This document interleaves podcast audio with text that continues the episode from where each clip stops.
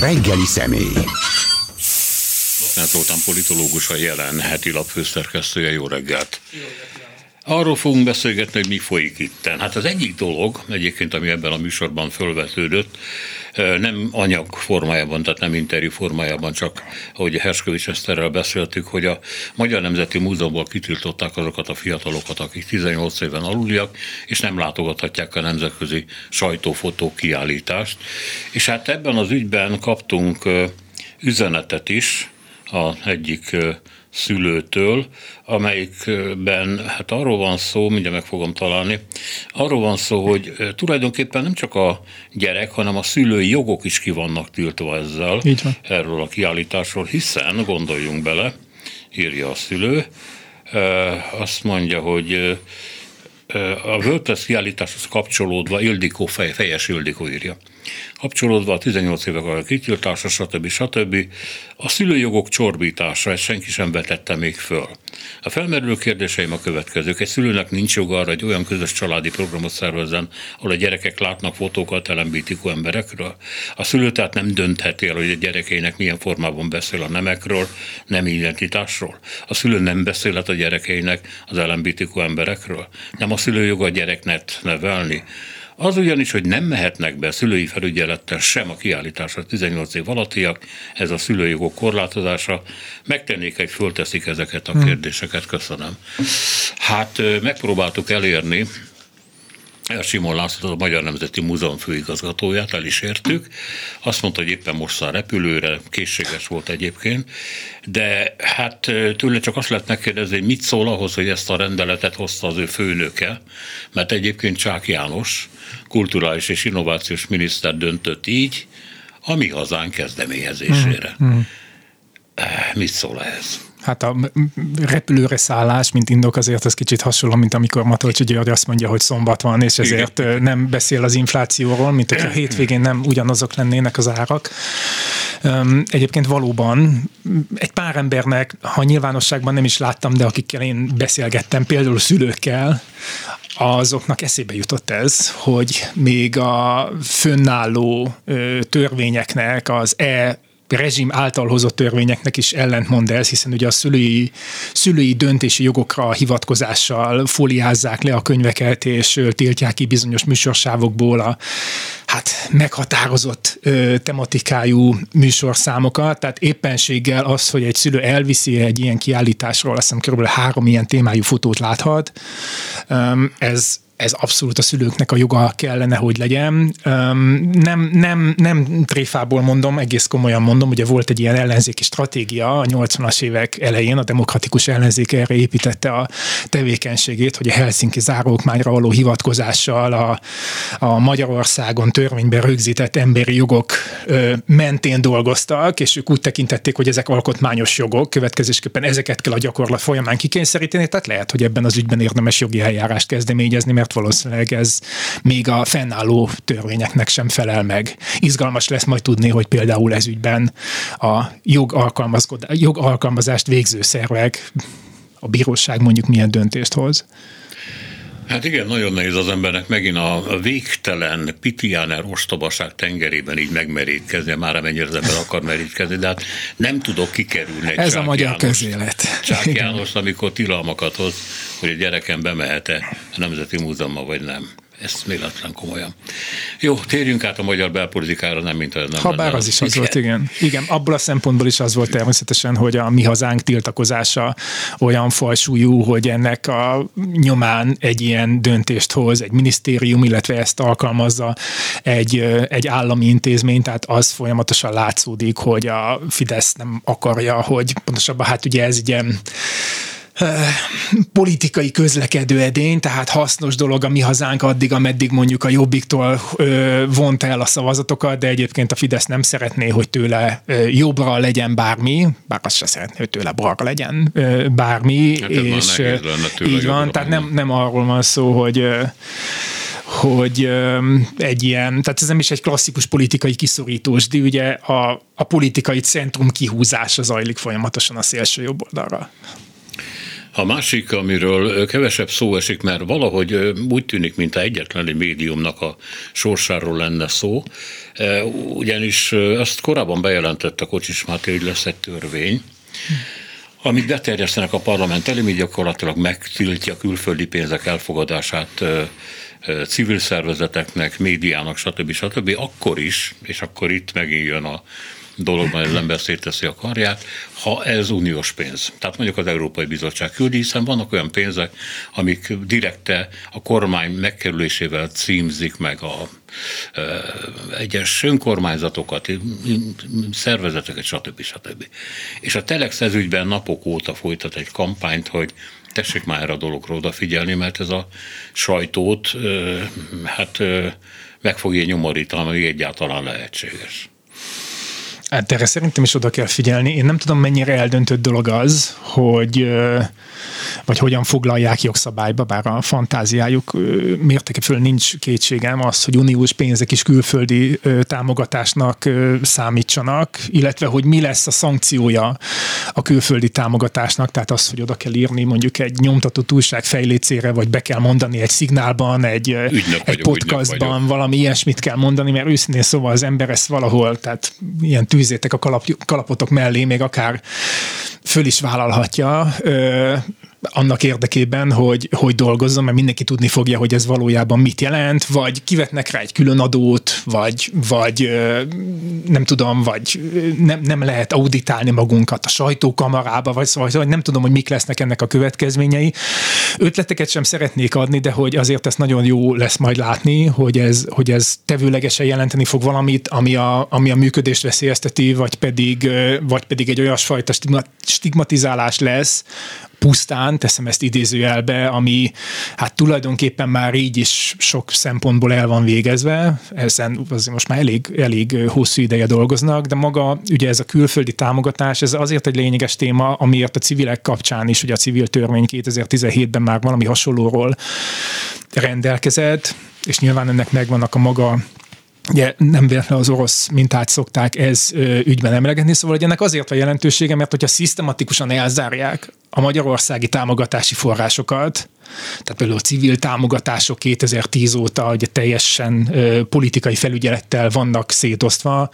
Ha mondjuk civil projektekhez kapcsolódni szeretne a sajtó, akkor ugye ugyanazokhoz a pénzforrásokhoz nem tud hozzájutni. Tehát a magyar, hogyha el vannak zárva a magyarországi pénzforrások, akkor csak külföldről lehet, vagy a, vagy a ö, olvasók, hallgatók, nézők adományaiból, vagy külföldi támogatásból lehet ö, pótlólagos forráshoz jutni, és ennek a kiszorításnak egy tulajdonképpen újabb lépése, hogy most azt mondják, hogy, hogy akkor külföldről se hivatkozással a szuverenitásra, ami egy izgalmas dolog ennél a fönnálló kormánynál, hogy mégis mi a fenét értenek szuverenitás alatt, és akkor és akkor ez a, tehát nem tudom, a, a kék jelű csapot is elzárják, majd a piros jelű csap elzárását követően, vagy legalábbis erre igyekeznek törekedni, és akkor valóban hát még, még szűkebb lesz a szabad médiának az a piac, ami most fönnáll és egyáltalán elérhető. Ez tehát érinti azokat is, akik, akik újságot olvasnak, meg rádiót hallgatnak, meg mindenféle módokon tájékozódni szeretnének, ez nem csak a szerkesztőségek baja. Túl messzire megyek, ha azt gondolom, hogy ez része ennek a magyar társadalom bezárásának is tudnélik minden olyan hatástól, nem csak pénztől, hanem hatásoktól is, amik nem állnak a kormány felügyelete alatt. Hát persze, ugye nem tudom még mennyire emlékeznek a hallgatók, hogy voltak ilyen, szerintem már akkor is teljesen a helyén valóságokat nélkülöző viták a, rendszer konszolidációjáról, hogy majd talán 2014-ben volt ennek különösen nagy divatja, és utána is még egy, egy-egy alkalommal így felmerült, hogy most már annyi hatalmuk van, hogy biztos le fognak nyugodni, és sokan érveltek akkor is amellett, hogy ez nem egészen, sőt egészen nem így működik, mert hogy a, a, tehát a rendszer természetéből fakad ez a, ez a ez a folyamatos előrenyomulás és a, és a társadalmi autonómiáknak a teljes megszüntetése, tehát ebben nincs olyan, hogy elég, vagy, vagy elértek egy határvonalhoz, ebben lehetnek taktikai váltások, amikor éppen igazolni kell valamit kifelé, vagy a módszerekben lehet, lehet váltás, de egyébként nincsen ebben, ebben egyáltalán nincsen megállás, éppenséggel lehet az is egy törekvés, hogy még a, még a fennálló, a, a szabad médiában fennálló ö, piaci viszonyokat is abban az értelemben megnehezítsék, hogy akik még itt dolgozunk, ebben a, ebben a térben még inkább konkurenciának tekintsük egymást, a még szabadon hozzáférhető forrásokért, és annál nehezebben alakuljanak ki mondjuk együttműködések, vagy annál nehezebben jöjjön létre bármilyen kooperáció, ami egyáltalán ezt a közeget erősíteni ö, lenne képes, meg hát minél többen elhullanak, annál jobb ennek a kormánynak természetesen. Hát és az összefüggésben valamennyire ez a tendencia, mondom, igaz, de hát ezek szerint persze folyamatos.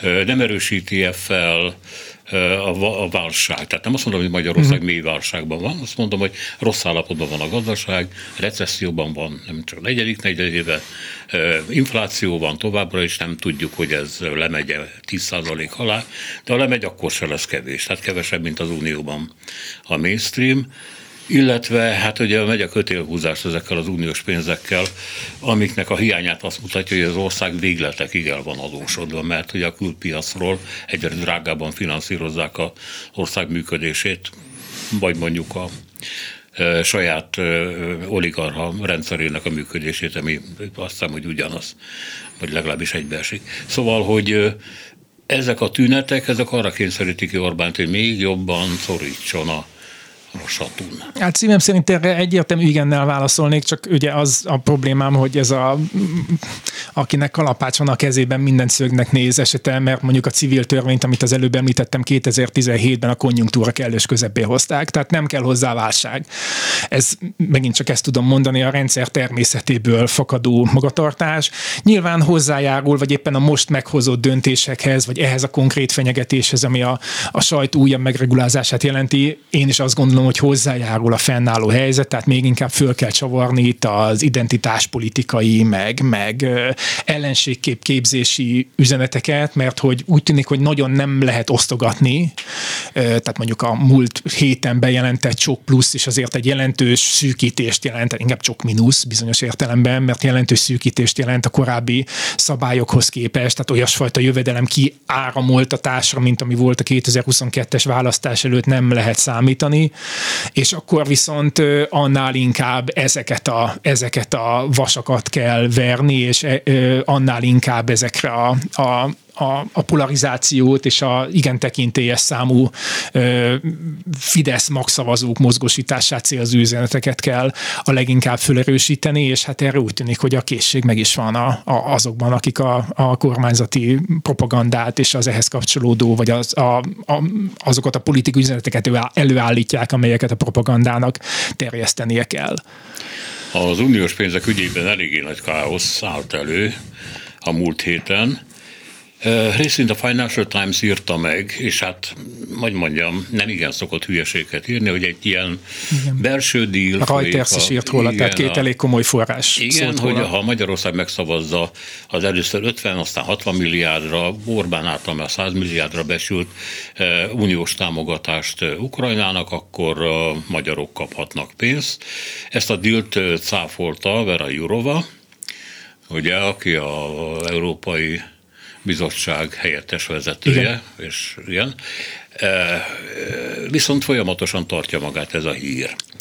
A másik, hogy Újhely István, aki az MSZP-nek volt a európai parlamenti képviselő, most már csak úgy párt nélkül, azt mondta, hogy, és közölte az Indexen, hogy biztos tudomása van arról, fülesei vannak arról, hogy Orbán minden reforma belement, és hát akkor majd jönni fognak a pénzek. Amiről tudjuk, hogy valamennyire végrehajtották, az az igazságügyi reform, de erre még igent azért nem mondott a bizottság.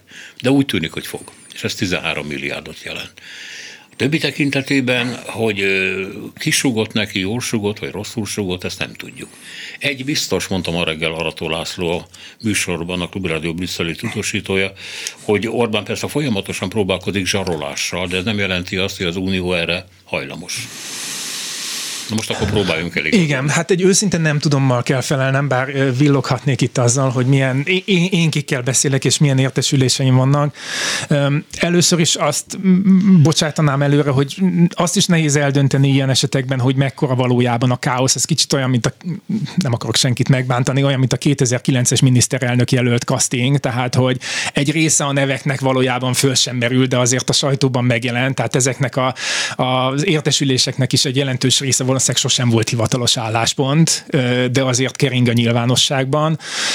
Maga az eljárás egyébként nem kaotikus, ehhez nálam jobban értő emberek nagyon részletesen tudnak hozzászólást fűzni. Nagyon bonyolultak a szabályok, de azért van egy világos menetrend, ami alapján ez az egész zajlik, és igazából a magyar kormány az egyik fő káoszkeltő abban a tekintetben, hogy ugye sokszor elmondja a magyar kormányzat, hogy újabb és újabb feltételekkel áll elő az Európai Bizottság. Ezt én mondom a hallgatóknak, ugye sose higgyék el, mert a feltételek azok változatlanok. 2000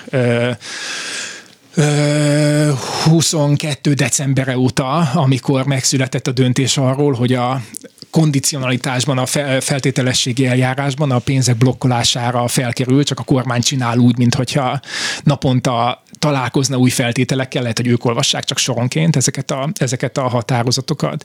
És még azt is előre kell bocsájtani, hogy, hogy teljesen ismeretlen terepe járunk. Tehát ez az egész feltételességi eljárás, ez nagy rész Magyarország miatt lett kitalálva, most alkalmazták először. Üm, igazából én azt is valahol egy csodának tartom, hogy van feltételességi eljárás. Visszaemlékezhetünk arra, hogy amikor erről 2020 végén, ez volt Angela Merkel egyik utolsó ilyen nagy, talán utolsó ilyen nagy ö, ö, kompromisszum ö, barkácsolása az Európai Tanácsülésen, amikor ez létrejött egy legyengített formában az eredeti elképzelésekhez képest, akkor sokan gondolták azt, hogy igazából akkor ez is Orbán győzelme, és ezt is ki fogja valamilyen módon játszani. Szerintem ő maga sem számít számított arra, hogy ennek ténylegesen az lehet a következmény, hogy blokkolni fogják a, a pénzeket, és az, hogy valóban nem jönnek uniós pénzek Magyarországra, ez egy teljesen másfajta helyzet, mint amilyen bármikor korábban előfordult, és az is egy teljesen másik helyzet, hogy amikor itt a reformokról beszélünk, akkor döntően most a, és a 13 milliárd euró kapcsán az igazságszolgáltatási reformról beszélünk, szóval, hogy most úgy tűnik, hogy a bizottság nem abban van, mint mondjuk tíz évvel ezelőtt volt, Navracsics Tibor fénykorában, aki mindig elvitt magával egy törvényszöveget, és akkor azt mondták, hogy ó, hát persze ez rendben van,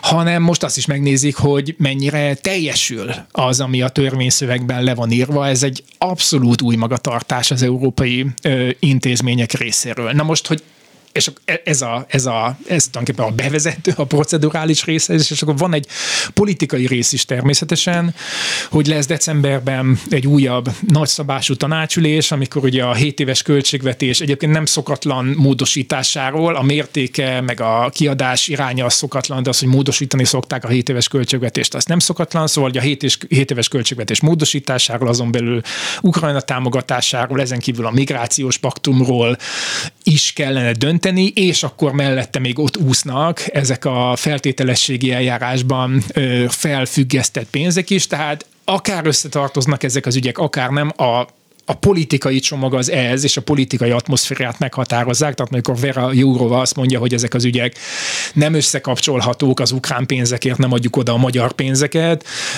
Orbán Viktornak ezzel persze igazat mond, de hogy a döntéshozók fejében ezek a kérdések, amikor a tanácsülésre bemegy egy, egy köztársasági elnök vagy egy miniszterelnök, hogyan kapcsolódik össze, ezt nehéz volna megmondani, és egyébként talán azt is nehéz volna megmondani, hogy hogy hogy egészen pontosan hol húzódnak az alkumechanizmusnak a vonalai. Korábban nem is olyan nagyon régen, pár évvel ezelőtt ugye Orbán még kifejezetten azt képviselte, hogy a legtöbb ilyen döntés a tanácsülésen kell, hogy eldőljön, mert ott a szuverén megválasztott nemzeti vezetők leülnek egymással, és akkor ők, ők, ők rendelkeznek azzal a legitimitással, hogy ki, kialkudják egymás között a döntéseket. Én nem vagyok ma már biztosabban, hogy ő ezt egy ő ezt tartja a fő fórumnak, mert a tanács tagjainak a hangulata is jelentősen megváltozott kiismerték Magyarországot, sok, ö, sok országban a, a kormányok azzal szembesülnek, hogy a saját országok közvéleménye nem szeretné azt, hogy Magyarország, a rossz szírűvé vált Magyarország pénzeket kapjon, tehát ennyiből sokkal nehezebb az alkú mechanizmus, mert nyilván ennek összefüggésében érdemes Szlovákiáról, meg, meg Lengyelországról beszélni, azon kívül pedig hát nagyon sokféle, tehát a, a mi univerzumunk természetesen saját magunk középpontba állításáról szól, de egyébként a költségvetést nagyon sokan vitatják, tehát nem is kell most igazából Orbánnak még vétóznia, mert ez egyszerűen nincsen kész. Láthatóan a politikai alkú a múlt heti uniós csúcs után is ezek voltak, hogy a görögöknek a, van kifogása, Macron elnök szólította föl arra a bizottságot, hogy, hogy rakjon össze egy, egy reálisabbnak tűnő javaslatot, és akkor még a migrációs paktumban is talán egy kicsit máshol vannak az erőviszonyok, mint mi azt gondoljuk, mert ugyan Orbán Viktor szereti Giorgia Meloni kezét szorongatni, hogy beengedje őt a, az általa vezetett párcsaládba, az európai reformisták és konzervatívok közé, de hát például az olaszoknak meg pont érdekük az, hogy a migrációs paktumot elfogadják, és hogyha nem is vesznek át tőlük menekülteket, akkor adjanak pénzt nekik. A többi uniós országok annak érdekében, hogy minél ö, inkább ki tudják építeni a saját intézményrendszerüket. Tehát tehát ezek az erőviszonyok tényleg iszonyatosan bonyolultak, és nem, nem, nem magától értetődő az, hogyha, hogyha Orbán valamire igent vagy nemet mond, akkor ez az igen vagy nem döntő jelentőséggel befolyásolja a többi országnak a döntését. Most arról nem beszélve, hogy vannak olyan ügyek, amelyekben már korábban is, például pont az ukrán ukránok támogatását illetően, ugye tavaly volt egy olyan döntés, amikor konkrétan megkerülték a, a magyar vétót, és egy másfajta, kicsit bonyolultabb, macerásabb döntési mechanizmussal ö, sikerült azt megoldani, hogy mégis megkapja Ukrajna a támogatást. Tehát az is egy kérdés, hogy, hogy miközben itt a magyar közvéleménynek mutogatja a muszkliait Orbán Viktor, hogy valójában ezek a vétófenyegetések ma mennyit érnek. Igen, a lengyel választások nyomán ugye Orbán elveszítette az egyik legfőbb szövetségesét, de hát olyan ügyben, mondjuk a orosz-ukrán háború ügyében eddig se volt szövetségese, és nem volt szövetségese az a Georgia Meloni sem, akiben pedig hát annyira bízott, mert le, hogy egy dolog, hogy belpolitikában mit tesz, a külpolitikában a, az uniós középvonalat követi, az pedig Ukrajna támogatása.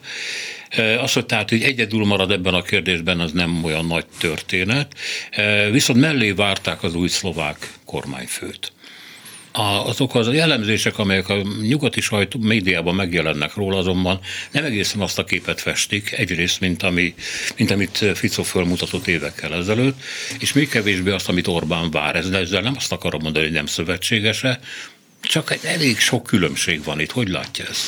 Erről írt például egyébként nem csak a nyugati sajtó, hanem a, a napunkban is lehet erről olvasni a, a szlovákiai ö, ö, magyar nyelvű ö, hírportálon is, hogy ö, a Fico a kemény szavakhoz képest máshogy viselkedett a, ezen a most hétvégi uniós tanácsülésen. Nem biztos, hogy ebből az egy alkalomból, ugye pár nappal vagyunk csak Fico kinevezése után messze menő következtetéseket lehet levonni, de azért egy-két dolgot szerintem hát lehet, lehet sejteni, és, és merhetünk előrejelezni az ő magatartását. Illetve először is nyilván az országok jelentőségét nem a, nem a népességük mérete jelzi, de azért Lengyelország politikai súlya, meg Szlovákia politikai súlya nem azonos. Tehát tehát lehet együtt dübörögni a lengyelekkel a hídon, a szlovákokkal nem lehet annyira együtt dübörögni a hídon, vétózni lehet velük is természetesen, bár vétózni egyedül is lehet, de mondjuk a minősített többséget igénylő ügyekben Szlovákia egyszerűen a népesség számánál fogva gyengébb szövetséges egy blokkoló kisebbség kialakításához, mert ott konkrét lakosságszámhoz és országszámhoz kötött elvárások vannak. Az országszám az egy-egy, de a lakosság szám az egészen más. Szóval, hogy nem, ilyen értelemben nem váltja ki Szlovákia Lengyelországot, azon kívül én sok Szóval én sok rosszat gondolok Robert Ficóról, de mondjuk egy buta embernek nem tartanám. Feltételezem, hogy ő is tisztában van a saját országa politikai súlyával. Azon kívül tehát azzal, hogy milyen konfliktusba érdemes Magyarországgal együtt belemennie, vagy Orbán Viktorral konkrétan belemennie, azon kívül pedig szerintem azért annak is van jelentősége, hogy hogy már van a feltételességi eljárás, és ennek a feltételességi eljárásnak a következtében a lengyelek is bizonyos mennyiségű pénztől elesnek, elég sok pénz egyébként, amitől elesnek, és elég sok pénzt nem tud Magyarország sem lehívni. Én nem hiszem, hogy Szlovákiának az egy nagy buli lenne, hogy Orbán Viktorral való szövetség érdekében bármilyen módon veszélyeztesse a saját uniós forrásait, hogy olyan helyzetet idézzen elő, hogy rájuk is akármilyen összegre vonatkozóan, vagy akármilyen alapra vonatkozóan bármiféle eljárás induljon, mert hogy pont az az elmúlt egy évnek a bizonyítéka, hogy ezek a, hogy ez nem egy, nem egy papírtikris ez a kondicionalitás, hanem frankon föl lehet függeszteni pénzeket, és bőven elég, ha egy évig nem jön vagy egy évig nem jön egy része a, a pénznek, mert hát az egy nagyon komoly külső finanszírozási forrást jelent még az eurózóna tag Szlovákia számára is. Szóval ennyiből azért, azért azt, azt szerintem ki lehet jelenteni, hogy, hogy az a két választás, ami októberben történt, itt a közvetlen közelünkben, az biztos, hogy gyengítette Orbánnak a külpolitikai szövetségi rendszerét, és én igazán nem, nem, szóval nem szeretnék a keletén nagyobb jelentőséget tulajdonítani az Orbán Viktor által kimondott szavaknak, de amikor a, ebben a Veszprémi október 23-i beszédben megint azt a, azt a panelt vette elő, hogy ott volt egy rész, ahol felsorolta, hogy mi mindenben vagyunk elsők és egyedül Európában. Hát ez, a, ez az egyedül vagyunkozás, ez azért mégiscsak azt jelenti, hogy, hogy számolgatják ők is a szövetségeseiket. Persze ebből lehet egy ilyen és nem jutnak el egy magas számig, szóval lehet ebből egy ilyen politikai pószt csinálni, persze, hogy valaki valaminek a magányos harcosa, de azért az Európai Uniós döntéshozatali mechanizmus az úgy működik, hogy az országok között létrejönnek különböző kombinációkban megegyezések, és hogyha valaki egyedül van, akkor az azt jelenti, hogy nem tudott maga mellé állítani túl sokakat. Igen, de hát ezzel nyugtatja a híveit, a adminisztrációját, hogy jövőre jön a nagy változás, mm. ezt másodszor teszi ugye az európai parlamenti választásokon, a jobb oldal, mondjuk az én megfogalmazásomban a szélső jobb oldal olyan győzelmet arat, ami a szuverenitás Európáját erősíti mm. meg, és akkor valami ilyesmit is mondott, akkor majd hozzájutunk a pénzünkhöz. Tehát, hogy és az a gazdálkodóknak, a oligarcháknak is nyugi, jön a lóvé. Az rögtön háromnegyed év alsó hangon egyébként, szóval ettől nem tudom, kinyugszik meg. A másik az, hogy hát ez egy érdekes dolog, mert egyrészt amikor Orbán a jobb oldal előretörésével számol, akkor, akkor hirtelen hozzászámolódik ehhez az Európai Néppárt is, mert ugye pusztán a Meloni féle európai reformistáknak, az ECR-nek, konzervatívoknak és reformistáknak, meg a tőle jelentősen jobbra lévő identitásnak, amiben Salvini, Löpen és hasonló ö, ö, remek alakok vannak, szóval nekik semmilyen előrejelzés nem vetít előre többséget. Tehát a jobboldali többséggel kalkulálnak, akkor az csak a néppárttal együtt van meg, tehát akkor most hirtelen vissza kéne szeretni a néppártba.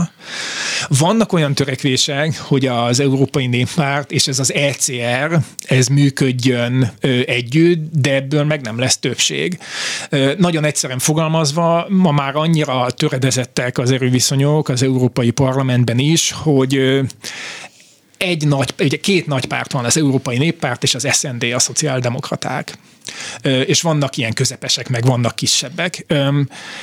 Egy nagy párt egy vagy két közepessel nem tud többséget csinálni. Két nagy párt tud egy közepessel többséget csinálni. Egyszerűen nincsen más matematikai megfejtés, és hát mivel vannak itt különböző deklarációk, az Európai Néppárt nem szövetkezik az identitással, a liberálisok ugyancsak nem szövetkeznek az identitással, de nem szövetkeznek az ECR-rel sem, hát ebből akkor nagyon más nem adódik, mint hogy csak a néppárt, a szocialisták és a liberálisok tudnak többséget produkálni, és ezek az előrejelzések azt mutatják, hogy hogy nekik többségük is lesz, lehet, hogy kisebb többségük lesz, mint az előző parlamentben, nekik, nekik hármójuknak van többségük, és a politikai deklarációk is azt mutatják, hogy ők együtt tudnak működni, a néppárt szívesen, vagy legalábbis Manfred Weber, aki most a néppárt elnöke, szívesen lecserélni a balos szövetséget egy ilyen jobboldali liberális szövetségre, de ott egyszerűen nincsen többség. Nem tudom, hogy Orbán kit vár, vagy miket vár be, de ugye az AFD fölemelkedése Németországban szerintem neki reményre ad okot. Ez a növekedés egyébként hát hogy mondjam, csak szorványos, mert az egykori NDK területén erős, Nyugat-Németországban is jelen van, de Most már kevésbé, azért erős. Igen, igen, de azért mégiscsak kevésbé. A spanyol boxot várni teljesen fölösleges, mert a választáson nagyot bukott igazából. Még addig lehet akár egy újabb választás igen, is persze tehát, mi, mi az, aminek az erősödésére számít?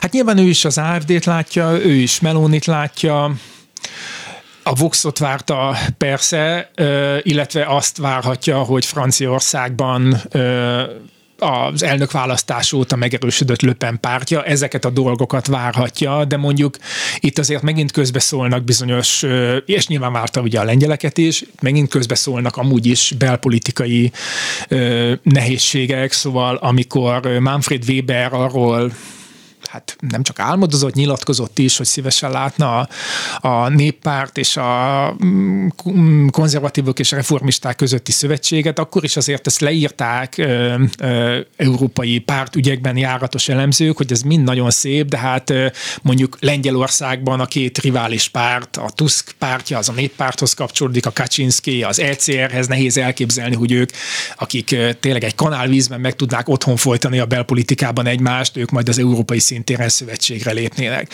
Azt végképp nagyon nehéz elképzelni, de az AFD ugye nem is az ECR-hez tartozik, hogy a, hogy a német CDU európai szinten bármilyen együttműködés szeretne az AFD-vel.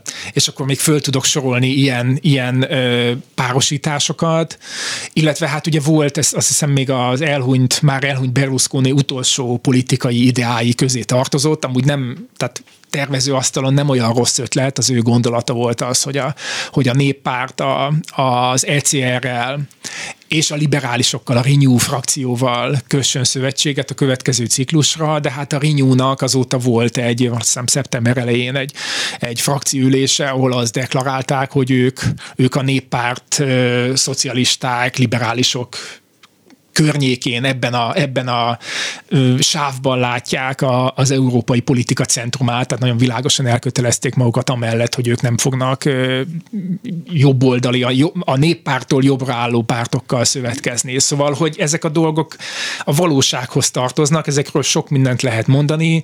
2017-ben is Orbán ugye bemondta a változás évét, ha jól emlékszem, a februári évértékelő beszédében, és megjövendölte azt, hogy nem tudom, Gert Wilders lesz majd Hollandiában kormányra jut. Két héttel később voltak a holland választások, amit Rutte megnyert, szokásához híven, és ugyanabban az évben egy-két hónappal a, ehhez a beszédhez képest Macron legyőzte Löpent a, a francia választáson, tehát mondjuk ez a fajta ö, prognózis alkotási képesség ez az akkori tapasztalatok szerint két hétre előre sem működött, vagy ahogyan most a vox kapcsolatos várakozások megjelentek Orbán nyári szövegeiben, ugye ott sem sem ez történt. Én nem állítom azt, hogy a, a, ez a szélső jobb oldal az nem erősödhet meg, mert nyilván Meloni pártja jó számokat fog hozni majd az LP választásokon is, hiszen a, az ő pártja a legnépszerűbb az olasz parlamenti választások de Orbán óta. Is hogy hozhat jó számokat. És Orbán is hozhat jó számokat, de ugye itt, itt mégiscsak 27 országban megtartott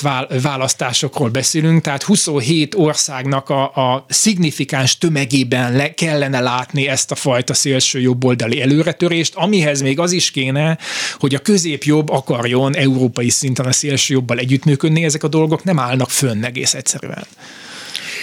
A másik, ami fölkavarta a kedélyeket, Magyarországon nem látom, hogy olyan különösebben, de hát ezzel nem is csodálkozom. Ez a Orbán-Putyin találkozó, eh, amivel kapcsolatban természetesen eh, a NATO, illetve az uniós körökben elég nagy volt a fölháborodás, össze is hívtak egy csúcsot kizárólag Orbán Viktor kedvéért, micsoda megtiszteltetés, mire ugye Orbán jelezte, hogy ő azért a találkozót bejelentette Stoltenbergnek, és közölte, hogy nem ő kezdeményezte, de nem tud előle kitérni. Na most egy jó kérdés, hogy miért nem tud kitérni. Ez, ez engem is nagyon érdekelne. Igen. Ugye sajnos csak ez az egy mondat szólt erről a, ö, erről a problémáról, egy meg nem nevezett forrásra hivatkoz, ez a HVG-nek a híre. Nekem azonnal a szuverenitás jutott eszembe ezzel kapcsolatosan. Most tehát a, van. Igen, tehát hogy a szuverén magyar külpolitika nincs abban a helyzetben, hogy egy találkozóra szóló kezdeményezést visszautasítson. Ez mindesetre érdekes. Na most Rácz András, kiváló Oroszország szakértő megírta a közösségi médiában, hogy milyen furcsán viselkedett Orbán ezen a találkozóikét. Ha valaki megnézi, valóban zavart, rángatózik, 50-szer a papírjához megigazítja már igazításra nem váró papírokat, nincs jó kedvében, előredől, esetlenül, eh, nem, nem, nem, nem tud találja magát a székében. El is kezdtem most fegyelmezni magam. Fogalmazni, szóval hogy ne, ne, nem volt kedvére ez a történet. Tehát, mint, a, mint akit raportra rendeltek be, a raport célja pedig az volt, hogy valamennyire legitimálni Putyint ugye a világ előtt, hogy itt van egy uniós vezető, és beszél velem. Sőt, fotózkodik velem, kezet fog velem. Hát ilyen mozzanatok korábban is voltak, tehát talán sokan emlékezhetnek a 2022 után február 1-én volt, tehát három héttel a háború ö, megindítása előtt ö, volt Putyinnál Orbán, és akkor ugye annak a sajtótájékoztatónak volt egy, egyrészt egy olyan vége, hogy ö, Putyin egy NATO tag ország jelenlétében ismételte meg azt a követelését, hogy a 97-es ö, határok mögé kéne visszatolni, ha nem is a NATO határait, de a NATO fegyverzet határait, és ugye egy NATO ország miniszterelnökeként Orbán Viktor egy szót nem szólt ezzel kapcsolatosan, és ugye utána volt ez a Viktor, és akkor, hogy már hogy vége van a sajtótájékoztatónak, és ki kéne menni, és Putyin kiment, és Orbán egy hosszú sétát kellett, hogy a nagy teremben megtegyen néma csöndben, mert hogy Putyin lefújt lefújta a sajtótájékoztatót, és kimentek. Valaki megnézi a YouTube-on, fönn van a mai napig is ez a felvétel, hát azért ott is az volt az ember benyomása, hogy így a csatolt politikai részeként halad Putyin után. Én nem akarok ilyen lépcsőházi pszichologizálásokba se belemenni, meg nem, nem biztos van igazsága abban Rácz Andrásnak, hogy a, a, az orosz diplomácia szándékosan nem fukarkodott ennek a felvételnek a közzétételével, de ezek olyan jelek, meg hát egyébként a, az országoknak a viszonyai számait mérlegeljük, amelyek azt mutatják, hogy itt nem egyenrangú szövetségesekről van szó, erről energetikai szakértők is, talán Holoda Attila szokott erről beszélni, hogy hogy tehát hogyha ennyire egyirányú a függőség például az energi, energiavásárlás terén, akkor, akkor a vásárló egy ponton túl kénytelen a vevő álláspontját képviselni más, más helyeken is, egyfajta ilyen Stockholm-szindróma alakul ki, mert nem, ő maga annyira kiszolgáltatta magát, és ez a kiszolgáltatottság, ez ilyen felvételeknek a megtekintése nélkül is azért elég egyértelmű, és szerintem például erről kellene, hogy sok magyarországi politikai vita folyjon, hogy miközben most már ugye arról van szó, hogy 2024 végére talán a, ugye az ukránok, éppen ma reggel olvastam, Ukrajna megszünteti az orosz gáz tranzitálását Európába, és hogy addig is az európai országoknak egy jelentős része még tovább csökkenti, vagy meg is szünteti az orosz gáztól való függőségét, addig Magyarország továbbra is ezen a, ezen a vonalon van rajta a, a leginkább, a török áramlaton is, de döntően orosz gázt vásárlunk, vannak tárgyalgatások Azerbajdzsánnal, meg Katarral, de ezek de másút vannak, de valójában nincsen min elszállítani, hogy miközben miközben kikötőt vásároltunk, nem is tudom hol, Horvátországban vagy Olaszországban. Szlovéniában. Szlovéniában, a közben nem tudom, hogy bárki tud arról, hogy ott mondjuk a cseppfolyós gáz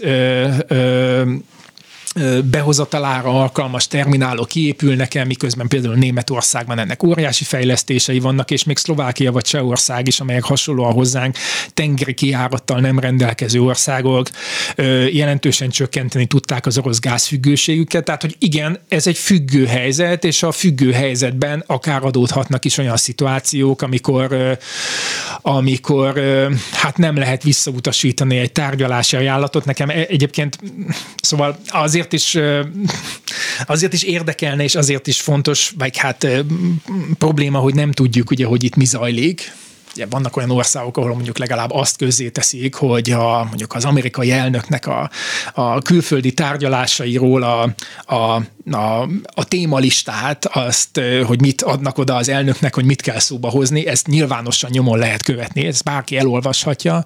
Ugye nem, nem tudjuk, hogy ezek a tárgyalások milyen, milyen hangnemben, milyen témafelvetéssel zajlanak. Egy uniós kormányfő találkozott Putyinnal a háború kitörése óta, az osztrák kancellár tavaly áprilisban, Akiről viszont tudjuk azt, hogy egyrészt Kievből ment arra a találkozóra, akkor már sajnos lezajlott a bucsai mészárlás, annak a helyszínét is látta Nehammer miniszterelnök, pedig Ausztria sem a leg, hát hogy mondjam, orosz ellenesebb tagja az Európai Uniónak, és Nehammer ezeket a dolgokat, a háború megindítását, illetve a bucsai mészárlás szóvá tette Putyinnak, őt is bíráltak azért, hogy egyáltalán elment, de ha már ott volt, akkor ezeket az ügyeket szóba hozta Magyarország, miniszterelnöke semmilyen dolgot nem csinált, sőt, ugye még át is vette az orosz propaganda szóhasználatát a háború helyetti katonai vagy különleges katonai művelettel kapcsolatosan. Hát ez nem a szuverenitásról szól, ez biztos. Nézzünk egy, és a, műsor végén egy hazai felmérést. HVG-ben jelent meg a mediám korrupció vizsgálata. Ez nagyon érdekes, mert először kérdeztek rá nevekre, uh-huh. és hát ezek a nevek nagy meglepetést nem okoznak természetesen, de hát így hivatalosan, így látva fölmérésben mégis. És hát ez arról szól, megerősítve, hogy tulajdonképpen a korrupció szemben azzal, amit eddig tudtunk, vagy gondoltunk, vagy amit eddig a magyar társadalom csinált, ez egyik elsőrendű problémájával lépett elő a magyar közvéleménynek. Ezen kívül a Fidesz korrupciója, vagy az Orbánhoz köptető korrupció az nagyon jelentősen megmutatkozott. Természetesen itt az ellenkizéki szavazóknak nagy szerepük volt, na de a Fidesz szavazók is azt mondták, hogy igen, ezt látják és tudnak róla. Nem mondták, hogy ettől nem szavaznak a Fidesz. Ez nagyon fontos. fontos. De látják, tudják. Én talán egy-két olyan korábbi felmérésre is emlékszem a Policy Solutions-nek, amikor ha mondjuk az Orbán kormány tíz évét kutatták 2020-ban, talán szintén volt olyan kérdése, hogy mit tartanak a legjobbnak, meg a legrosszabbnak a választók, a, a, az állampolgárok a, a, a rezsim teljesítményéből, és akkor is megjelent a korrupció, és az én emlékeim szerint abból is az derült ki, hogy még a Fidesz szavazók is tudják azt, hogy van a Mészáros Lőrinc, és hogy azok a pénzek azok nem, nem feltétlenül tiszták. Itt ugye szerintem vannak ilyen, ilyen közkeletű hát tévedések, nem akarok ennyire nagyképű lenni, mert persze én is, én is tévedhetek. Szóval egyrészt sokan vannak, akik azt mondják, hogy a korrupciós ügyek azok a lehető legfontosabb dolgok, mások meg azt mondják, hogy, hogy hát felesleges ezekkel jönni, mert hiába az újságírói tényfeltáró munka valójában ez senkit nem érdekel. Szerintem, szerintem egyrészt érdekli az embereket, ezt lehet látni, másrészt viszont az is egy fontos politikai tanulság, azt hiszem, hogy önmagában a, a korrupció, viser jo tehát így magától, és az ellenzékben szeretik sokan azt gondolni, hogy vala, a dolgok úgy maguktól elkezdenek hatni, szóval nem maguktól kezdenek el hatni. Egyrészt ugye van egy olyan ország, ahol, a, ahol az állampolgárok egy jelentős része része, és ezt most nem demagógiából mondom, szerintem ez egy tény, az állampolgárok egy jelentős része amúgy is azt gondolja a politikáról, hogy ezek, tehát a politikusok lopnak, csalnak, hazudnak. Tehát ebben a közegben van egyfajta érzékelése a korrupciónak, és úgy tekintik, hogy ez a, ez a dolognak a természete. Aztán van a, poli, a korrupciónak egy értelmezési kerete is, az értelmezési keret az pedig valami olyasmi, hogy hogy ki a ki a, ki, a, ki a hibás ezért, mire fordítják ezt a pénzt, más is ugyanúgy csinálná-e, adjuk-e oda a külföldieknek jobb egy ilyen nemzeti tőke, és azért ebben akkor megint, megint, megint el fognak tolódni a felelősségről alkotott vélemények, és megint el fog tolódni az, hogy persze látom, hogy a mostaniak korruptak, de ha másokról is azt hiszem, hogy korruptak lesznek, akkor ez nem lesz annyira, annyira érdekes. Következésképpen a korrupció akkor működik, szerintem már, mint a korrupció, mint téma, akkor működik, hogyha egyrészt van olyan ö, politikai ajánlat, amihez hozzá tudom rendelni a korrupciót, a korrupció elleni küzdelmet. Tehát tehát van egy csomó dolog, amit mond az ellenzék, amit elhisznek nekik a választópolgárok, és még ráadásul olyan hitelességű vezetőkkel is rendelkezik, akikről azt fogja gondolni, hogy legalábbis kisebb mértékű lenne a korrupció, és akkor ez így működik politikai, ez így működik politikai csomagként, és és hát ez nyilván azt is jelenti, és akkor itt most a, a, a, a vezetők hitelességét akarom ö, hangsúlyozni, hogy más témákban is ö, kormányzásra, az ország vezetésére alkalmas, és egyáltalán hihető ajánlatot kép, tenni képes politikai vezetőknek a felmutatása lehet eredményes korrupció elleni küzdelemben. Szerintem nagyon lényeges, hogy ezekről az ügyekről tudjunk, nagyon lényeges, hogy tudjuk azt, hogy mi történik ezekkel a pénzekkel, a mi pénzünkkel, az európai adófizetők meg a saját pénzünkkel.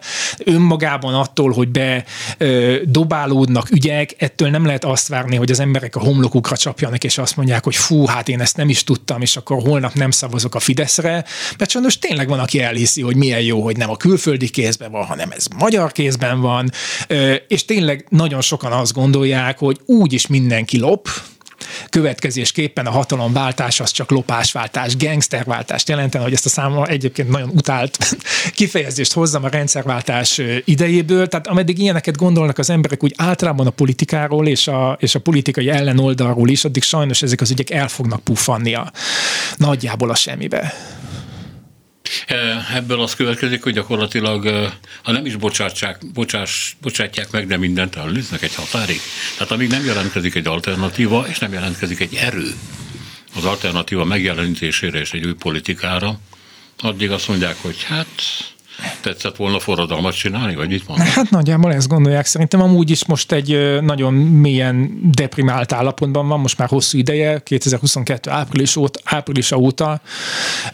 Mondjuk azt, hogy a kormány kritikus oldal hát erről külön műsort lehetne csinálni, hogy vajon miért, miért van az, hogy még az a két millió ember is, aki tényleg minden, minden erejét összeszedve leszavazott tavaly az ellenzéki közös listára, hogy szerintem ők sem kapnak egységes, mozgósító, az identitásukat megerősítő, azt építő üzenetet, tehát hogy még a meglévő szavazók megbecsülése sem történik meg valójában, még ez a szavazó tábor is, ami már eleve kisebb volt. Ez nem, nem mostanában, 19 óta nem történik meg. Ö, igen, igen, igen, ezzel is én abszolút egyetértek, csak azért mondtam a 22 áprilisát, mert előtte ugye még az előválasztás volt egy ilyen fölfutás, már utána elkezdődött egy erózió, szerintem abban is jelentős szerepe volt annak, hogy hát milyen képet mutatott a az elvileg a közös indulás érdekében előválasztást folytató ellenzék, az előválasztás és a, és a parlamenti választás között, és azóta pedig ez az apátia, ez továbbra is fönnáll, ezt nem egyes ügyek fogják ö, előhozni, különösen akkor, hogyha, és most nem egy, nem egy ilyen kritikátlan összefogás, propagandát akarok itt ö, ö, tolni, de én nem ismerek olyan, olyan autokrácia ellenes stratégiát, sajnos van autokrácia elég sok helyen a világban, ahol, ahol úgy győzött az ellenzék, hogy 12 ketten elindultak 16 darab listán, és naponta kiadtak egyenként négy darab sajtóközleményt, és ebből a 40 különböző sajtóközleményből kellett valahol összerakniuk a választópolgároknak, hogy mi az az ajánlat, amivel őket meg akarják találni. Ez biztos, hogy nem alkalmas arra, hogy, hogy alternatíva képződjön. Mindezt úgy, hogy én nekem az a tapasztalatom, a szakmai tapasztalatom, hogy rengeteg tudásunk van a magyar társadalomról, kiváló, itt is szoktak beszélni ezek az emberek, kiváló társadalomkutatók, kiváló a legkülönbözőbb területeken dolgozó emberek, egy csomó mindent összekutattak arról, hogy mi van itt, és hogy mire rezonálna a magyar társadalom, még, még a politikai stratégia alkotáshoz értő emberek is szaladgálnak, egyre, egyre kisebb lelkesedéssel, akik ebből politikai ajánlatot képesek lennének összerakni. Tehát egyszerűen nem igaz az, hogy, hogy, hogy erről nincs, nincs tudásunk, vagyunk, és persze óriási a kormányoldal erőforrásbeli fölénye, de nem arról, de nem, még, ez még mindig nem nulla és száz, és én, én nekem csak az az állításom, hogy a meglévő lehetőségekből sincs kihozva, amit ki lehetne hozni, és ez az oka annak, hogy például önmagában attól, hogy most éppen ma milyen korrupciós ügyet tárunk föl, azért nem nem lesz politikai változás, mert hát ebben a közegben egyszerűen eldurrannak ezek a patronok. Az jut eszembe, hogy itt van a magyar filmgyártás, amire amin keretén, keretein belül ugye sok-sok milliárd forintot adnak ilyen blockbusterekre, amik hát is megtiszteltem ezzel az amerikai Igen. kifejezéssel őket. Ezek ilyen nemzeti színes, széles vásznú gagyik. E, és nem adnak pénzt kiváló rendezőkre, kiváló témákra. Ám de ezek a fiatal, vagy viszonylag fiatal emberek összeálltak, és ha jól látom, a harmadik filmet teszik le, ami egyébként járja a fesztiválokat, hmm. díjakat szerez, és azt mondják, hogy hát ez a jövő, miközben iszonyatos munka összekalapozni azt a pár milliót, ami azért mindenképpen kell. De itt van az alternatíva. Tehát nem igaz az, hogy a kormányoldal milliárdjai mindent visznek. Nem igaz. De ez a ellenzék, ez, hogy mondjam, történik Magyarországon egy nap alatt annyi, amiből egy más ország ellenzéke egy hétig él meg. Magyarország ellenzéke egy hónap alatt sem érzem, hogy megnyilvánul olyan ügyekben, amik pedig kellene.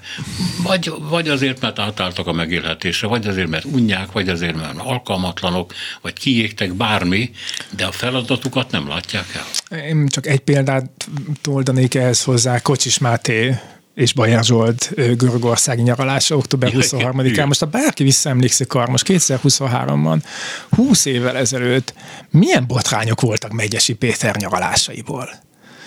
Elég rosszul időzített nyaralásaiból.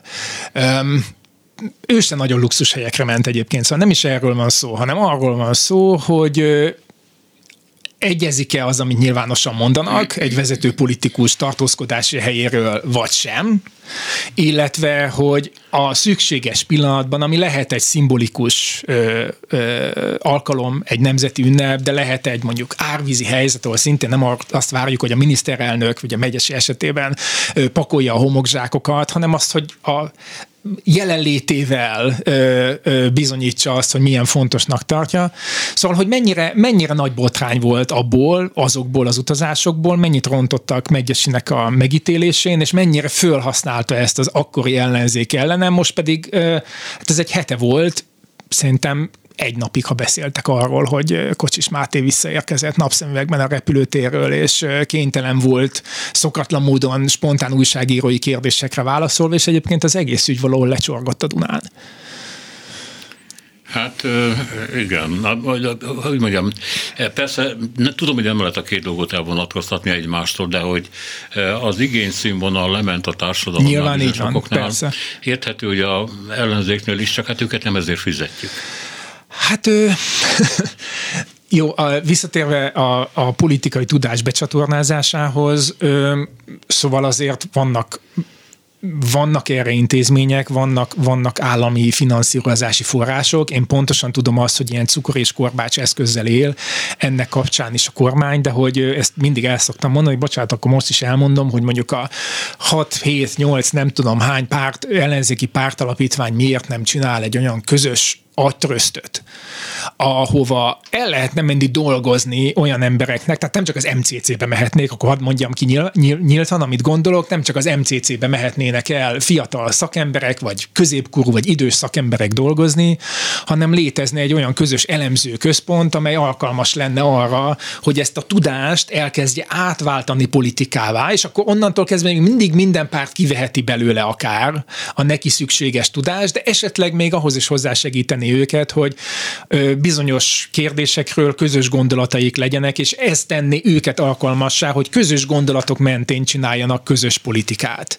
Ez szerintem elvárható lenne, és erre egyébként rendelkezésre állnak szerintem az anyagi források, és még egyszer mondom, rengeteg tudásunk van arról, hogy mi zajlik az országban, nem igaz, hogy nem tudjuk. Lakner Zoltán politológus, a jelen főszerkesztője volt velünk egy órán keresztül. Balogh Kármán, Zsidai Péter, Herskovics Eszter és Szénási Sándor köszöni a ma reggeli figyelmüket is. Minden jót!